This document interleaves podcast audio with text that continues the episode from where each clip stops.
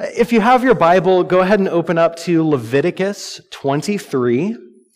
Leviticus 23 is where we're headed. We'll begin in verse 4 uh, today as we continue our way through this fall's series, Thou Shalt Feast. Uh, and as you're turning there, I, I want to ask uh, do any of you have any good old photo albums in your home? Yeah. All right. Someone's very excited uh, about their, their photo albums, right? Um, Caitlin and I were, were just talking the other day about kind of the tragedy that most of our photos these days live on our phones or just somewhere in the cloud, right? So whatever that sort of obscure thing might be. Um, but, but there's just something special about being able to sit down and open up a photo album and see the pictures and the stories that come from them, right?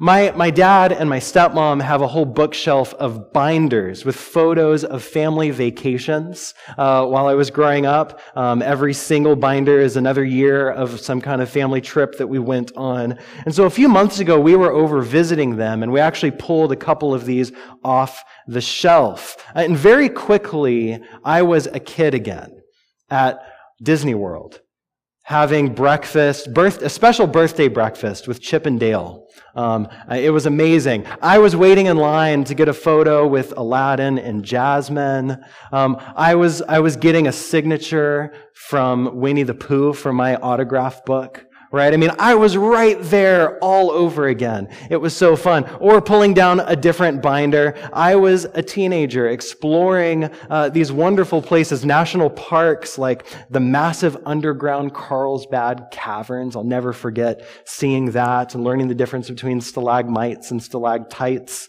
Um, uh, I remember on that same trip going to the epic Grand Canyon or uh, going to see the giant redwood forests right? Once more i was i was right in all of that as we were looking through these photos right? These expansive natural places carved out a space in my soul. And as we were looking through these photo albums it was good to be reminded of every one of these things. So if, if you have an old photo album maybe pull it down and flip through it and, and see where it might bring you. So, so ancient Israel did not have photo albums. Um, they didn't have cameras. They didn't have photographs. They didn't have anything like that. But they were in no less need of remembering their story. They were no less need of being reminded of who they were and where they had been on their journey with God. So instead of a photo album, God gave them a meal. Instead of a photo album, God gave them a meal. Instead of a binder full of photos, they had a plate of food. Each piece on the plate, a snapshot from their past. The meal I'm referring to is Passover. It is the first of Israel's annual feasts that we read about in Leviticus 23. So let's read its brief description, Leviticus 23, beginning in verse 4. These are the Lord's appointed festivals, the sacred assemblies you are to proclaim at their appointed times. The Lord's Passover begins at twilight on the 14th day of the first month. On the 15th day of that month, the Lord's festival of unleavened bread begins. For seven days, you must eat bread made without yeast. On the first day, hold a sacred assembly and do no regular work. For seven days, present a food offering to the Lord. And then on the seventh day, hold a sacred assembly and do no regular work. This is the word of God for the people of God. Amen. Let's pray. Oh Lord, we thank you for the gift of your word and for this meal of remembrance, to remember who you are, what you've done, and who we are because of what you've done. God, as we reflect on the words of your scripture together this morning, I pray that you would sharpen our minds and soften our hearts, that we might know you and love you. We pray this in Jesus' name. Amen. Amen. So Leviticus gives us a pretty basic, brief, straightforward, technical description of the Feast of Passover, which is connected with the festival of unleavened bread. It pretty much just tells us here's when it happens, how long it lasts. Passover takes place on the evening of the 14th day of the first month. And then the festival of unleavened bread begins on the 15th day and lasts for seven days. The first and last days of this festival of unleavened bread, you are to do no work. Have a sacred assembly. It's sort of like Sabbath, special Sabbath, the beginning and end of this festival. So Passover and the festival of unleavened bread go together. Uh, in fact, sometimes they're just referred to as Passover. Uh, all is one thing. Uh, it, it's sort of like Christmas Eve followed by the 12 days of Christmas, except it's Passover followed by the seven days of unleavened bread. They go together and they point back to the same event. They're different pages in the same photo album, so to speak. But to see these feasts in more detail, we need to look at their original context. So uh, flip back with me to Exodus chapter 12. Exodus chapter 12 is where we get the full description of these feasts and where they come from. Now, Exodus is the book that tells the story of the nation of Israel and their exodus out of slavery. That's where it gets its name. And at the beginning of the book, they are enslaved in Egypt under harsh labor with the, the Pharaoh king trying to diminish them and destroy them. In chapters 2 to 4, we see God call Moses to confront Pharaoh and bring the people out of Egypt.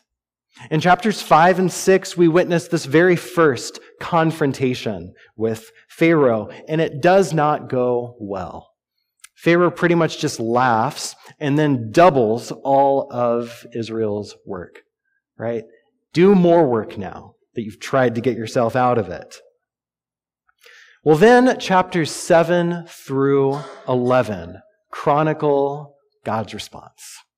The infamous plagues that God brings upon Egypt. These chapters are epic. They are apocalyptic as all kinds of crazy stuff happens. Water turns to blood. There are locusts and flies and frogs and hail and fire. It's just all kinds of stuff. There's a day of darkness, right? These are the epic plagues that we uh, see happen. And now, many scholars understand these plagues as relating to various Egyptian gods. Uh, the god of the Nile was confronted and overturned when the river was turned to blood. Uh, their god of the sun was confronted and overcome with the plague of darkness right? Uh, there, there are several times where we see God uh, almost directly at war with their supposed gods. A few times throughout all of this drama, Pharaoh comes close to letting the people go. But always, his heart stays hard. So, one more plague would have to come. One more attack upon Egyptian divinity. You see, Egyptians believed that Pharaoh himself and his heirs were among the gods. And so, this last and worst plague would be that the firstborn of Pharaoh and all the people in the land and even the animals would die. The firstborn would be destroyed. Now, I, I have to believe as, as I read this story and reflect on it that this was no easy thing for God to encounter. It, I just have to believe that it pained God to allow such a thing to happen. God's natural inclination is love and mercy. God Himself has said, I desire mercy, not sacrifice. But Pharaoh was merciless. Pharaoh chose death for himself and for his people. And so this judgment would come, and it would be the blow that finally sent the people out of Egypt and into freedom. And that brings us to Exodus 12, where maybe you've turned, and where Passover is introduced. So let, us read the more detailed description of Passover here in Exodus chapter 12. The Lord said to Moses and Aaron in Egypt, This month is to be for you the first month, the first month of your year. Tell the whole community of Israel that on the tenth day of this month, each man is to take a lamb for his family, one for each household. If any household is too small for a whole lamb, they must share one with their nearest neighbor. Having taken into account the number of people there are, you are to determine the amount of lamb needed in accordance with what each person will eat. The animals you choose must be year old males without defect, and you may take them from the sheep or the goats. Take care of them until the 14th day of the month, when all the members of the community of Israel must slaughter them at twilight. Then they are to take some of the blood and put it on the sides and tops of the door frames of the houses where they eat the lambs. That same night, they are to eat the meat roasted over the fire, along with bitter herbs and bread made without yeast. Do not eat the meat raw or boiled in water, but roast it over a fire with the head, legs, and internal organs. Do not leave any of it until the morning. If some is left till morning, you must burn it. This is how you are to eat it with your cloak tucked into your belt, your sandals on your feet, and your staff in your hand. Eat it in haste. It's the Lord's Passover. On that same night, I will pass through Egypt and strike down every firstborn of both people and animals. And I will bring judgment on all the gods of Egypt. I am the Lord. The blood will be a sign for you on the houses where you are. And when I see the blood, I will pass over you. No destructive plague will touch you when I strike Egypt. This is a day you are to commemorate for the generations to come. You shall celebrate it as a festival to the Lord, a lasting ordinance. And it goes on to describe some of the festival of unleavened bread that would follow and reiterates in verse 17 celebrate the festival of unleavened bread. Because it was on this very day that I brought you and your divisions out of Egypt.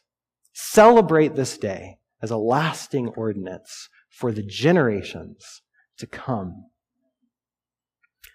This is the expanded description from Exodus of the Passover and the festival of unleavened bread. The context is this judgment impending upon Egypt and the deliverance of Israel. But at its center, there's this meal. There's this meal, a photo album of snapshots that tell this whole story. So, what's the meal? Well, verse 8 at its simplest. It's meat roasted over the fire with bitter herbs and bread made without yeast. Roasted lamb, bitter herbs, unleavened bread. That's the meal. And each one of these ingredients is a powerful reminder of this story, the journey that God has led them out of enslaved oppression and into abundant freedom. So let's consider each one of these ingredients. What story does this meal tell? Let's start with the bitter herbs. The bitter herbs. Not much is said in the text about the bitter herbs other than that they're there. Um, but every commentary I've read, including those by practicing Jews, says that the bitter herbs serve as a reminder of the bitterness of their slavery, the harsh conditions that they had lived under, which God delivered them from.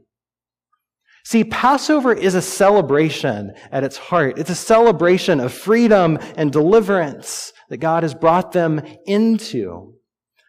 But it's also a time to remember the harshness of the captivity that they were delivered out of. Remembering the bitterness of captivity makes the sweetness of God's freedom even sweeter. There's a writer uh, who's written a book about some of the feasts in the Bible. Her name is Alicia Akins, and she reflects on this bitter herb remembrance regarding our deliverance from the slavery of sin. And she writes, Not until I see my slavery for what it was and all its bitterness can I see my deliverance from it for what it was. The deeper my understanding of my slavery, the more precious to me my rescue. The deeper I know how enslaved I was, better and sweeter is the rescue from it. And so these bitter herbs, a reminder of the bitter conditions they were saved from, are an essential part of the meal. Next, there's the roasted lamb. The roasted lamb. Now, this part of the meal is probably infused with the most meaning. We've been singing about the Lamb of God all morning. I don't know if you noticed that. Every song we've sung, worthy is the Lamb, right? Right? This is just, it, it, it makes its way all the way to us, the, the Lamb of God. This is probably um, the, the most prominent uh, of, of all of these things. So, what does it mean? Well, probably the, the most obvious meaning of this is the protection that it represents the protection that this lamb and the blood of the lamb represents. But the lamb also points to personal and communal involvement among the people as well.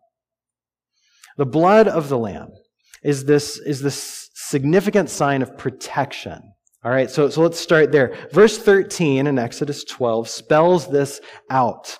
The blood will be a sign for you on the houses where you are. And when I see the blood, I will pass over you. No destructive plague will touch you when I strike Egypt. The blood is a sign for the people. It's a reminder to the people that God has protected them from destruction, protected them from judgment. Though Pharaoh provoked God to judgment, he passes over his people in loving mercy. The blood on their doorpost is a sign of that protection. The blood is, is the most significant of these signs, but notice a few other things about the lamb, right? Though Passover begins on twilight of the 14th day, you might have noticed that preparation for it actually begins on the 10th day. Verse 3 says, On the tenth day, each man is to take a lamb for his family, one for each household. And then down in verse 6, take care of your lamb until the 14th day of the month. There's something very personal about these instructions, right? This was not just a, a random lamb that they picked up and sacrificed on the day of. This is a specifically, specially selected, spotless, without defect lamb that they chose, they spent time with for a few days, they took care of it specifically for those few days. There's a personal connection, a personal involvement here. But this preparation time also has a community aspect to it. Verse 4 says, If any household is too small for a whole lamb, they must share one with their nearest neighbor. Right? Though Passover was essentially a family meal, a family gathering, it is not done without regard for neighbors and those beyond the family. Once more, the, the writer I mentioned, Alicia Akins, observes those who had enough to spare were to be mindful of the more isolated in their community. Deliverance for all was incompatible with every man for himself. Passover presses them into community with one another. They have to look out for one another. The meal calls the people to pay attention to their neighbors and care for those in need. Finally, there's, there's one more thing to point out about the lamb. Notice how it's cooked. He gave instructions for this a couple of times. The lamb is to be roasted over the fire. Not boiled, not something else, roasted over the fire. Why? Why? Because this is how you cook when you're on the move. This is how you cook something while you're traveling. Uh, just imagine for a moment a campsite with a makeshift fire in the middle of it and some freshly caught game being roasted over that fire. That's the image here of the lamb roasted over the fire. Roasting is the cooking method most closely associated with travel, being on the move. And so they are to roast the lamb as a sign that they're about to be on the move. They're about to be up and out of Egypt, headed into freedom. And that's the meaning of the last part of the meal as well the unleavened bread. Bread without yeast can bake in mere minutes. You put it into the heat. While the leavening process can take hours or even days, depending on what you're leavening. Verse 17 says, Celebrate the festival of unleavened bread because it was on this very day that I brought out, I brought your divisions out of Egypt. The fast baking unleavened bread, along with the rest of the meal, was to be eaten in haste. Sandals on, cloak tucked in, staff in hand, as a sign of their swift deliverance out of Egypt. Over time, the leaven also takes on another meaning, though, right? It's, it's a sign of their, their swift deliverance, but there's another meaning that begins to be attached to this leaven as well. You'll notice they're, they're not only instructed to make bread without leaven, without yeast, but in verses 15 and 19, they're also instructed to remove every trace of yeast from their home. Take it all out. Get rid of it all. You see, the unleavened bread is a reminder of the people being quickly taken out of Egypt, but removing the yeast is a reminder that Egypt also needs to be taken out of the people. Egypt also needs to be taken out of the people. Do you hear what I'm saying? Later on in Exodus, they're out of Egypt. They're in the wilderness. They're free, but they're still living with an Egypt mindset. Their hearts are still set on the ways that they knew and were familiar with. They often looked back and even tried to go back. And the same thing is true for us, isn't it? Though we've been set free from sin, we still need sin and its effects to be taken out of us. Every trace of leaven must be removed. So the unleavened bread and the removal of yeast not only points to the outer deliverance that God brings, but also to the inner transformation that he brings in the hearts and minds of his people. So, this is the meal. This is the meal that we have. The bitter herbs are the snapshot of the harsh conditions of captivity. The roasted lamb is a snapshot of personal and communal protection. The unleavened bread is a snapshot of deliverance and transformation. This is the photo album called Passover. It's a means of remembering what God did. And this photo album is one that's meant to be preserved and passed down, as it says multiple times, for the generations to come. Exodus 12, verses 26 and 27 address this specifically. It says, When your children ask you, What does this ceremony mean?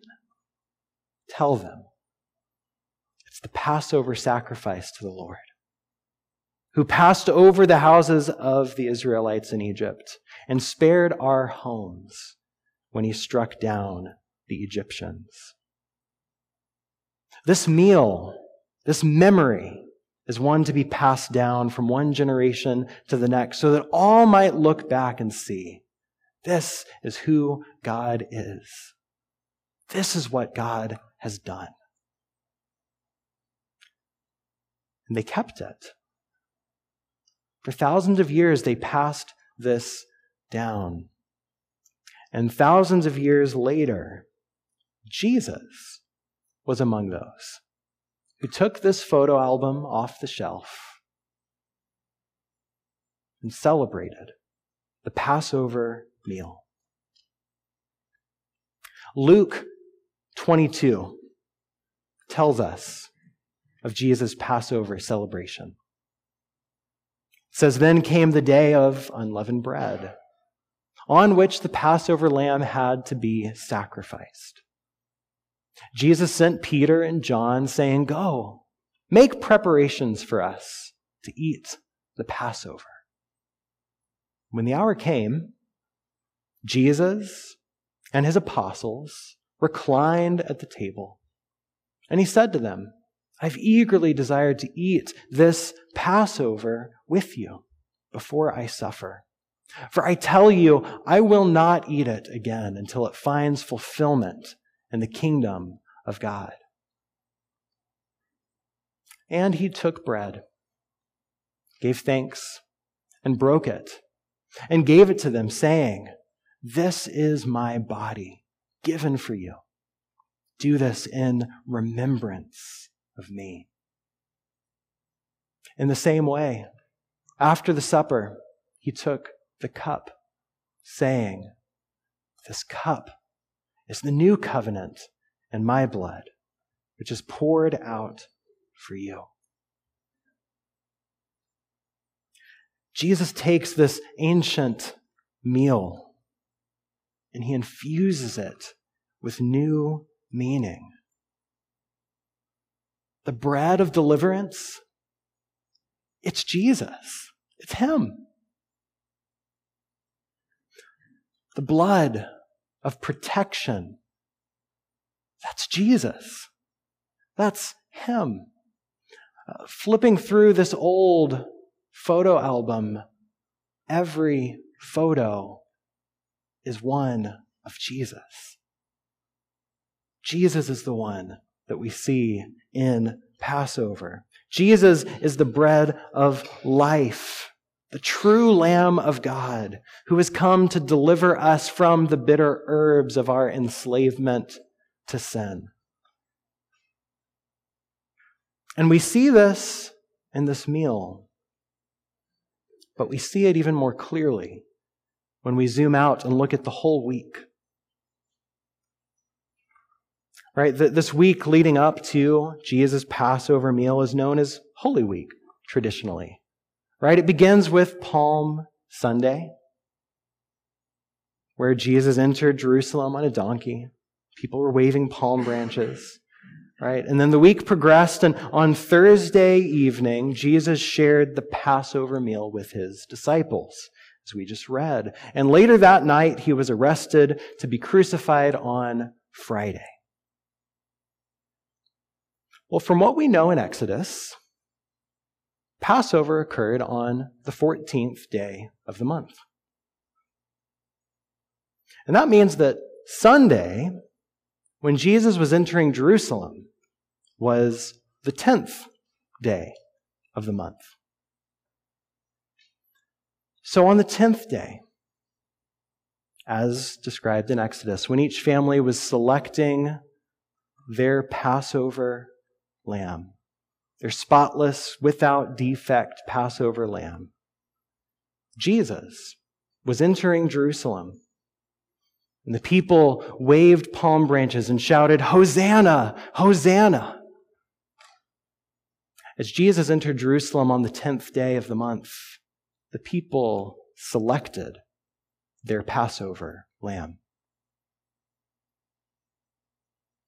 Throughout the week, as each family cared for their Passover lamb, preparing for the day, Jesus spent his time in Jerusalem among the people, personally speaking with connecting with them.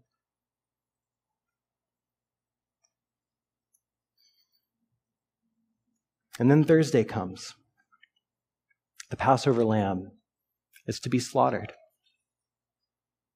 Jesus shares this meal with his disciples, and later that evening is ambushed, arrested, and led to the slaughter.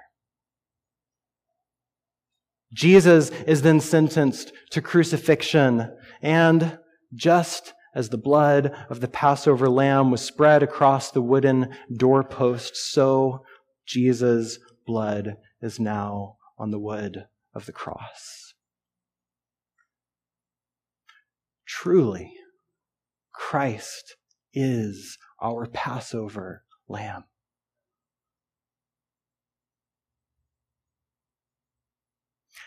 He's not only a sign of our deliverance, protection, freedom, and transformation. Jesus is our deliverance, protection, and freedom. He is the one who transforms the depths of who we are, turning us from the old into something new.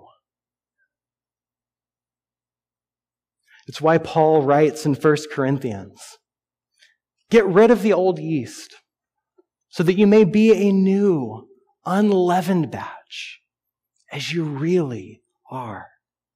For Christ, our Passover lamb, has been sacrificed. Therefore, let us keep the feast.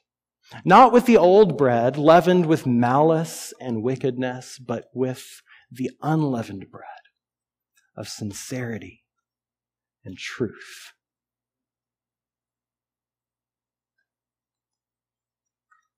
Every week, we come to this table. We gather around the bread and the cup, snapshots in our family photo album. And we receive them in remembrance of Jesus. We take and participate in this meal because we need to remember. We need to remember this. We so quickly forget. We will take this today, and by tomorrow, many of us will forget who we are, what God has done to bring freedom and transformation in our lives And so we come back again every week to be reminded this is who you are. Look at the family photo album. Remember what Jesus has done. You're free. You're delivered. You're transformed. We come to the table to be reminded, but we also come, just as the Israelites did, to teach the generations that are to come about what God has done in Christ, so that when a child asks, What does this mean? we can say, Let me tell you about Jesus. So uh, I want to do something a little bit different uh, this morning. As we move toward the table, I, I want to invite uh, parents to, or at least one parent uh, from, from each, to, to go and get your kids and bring them back so that they can be here and we can all be here together as we take communion and gather at the table. And as you go get them, we will sing a song. Let's stand and sing.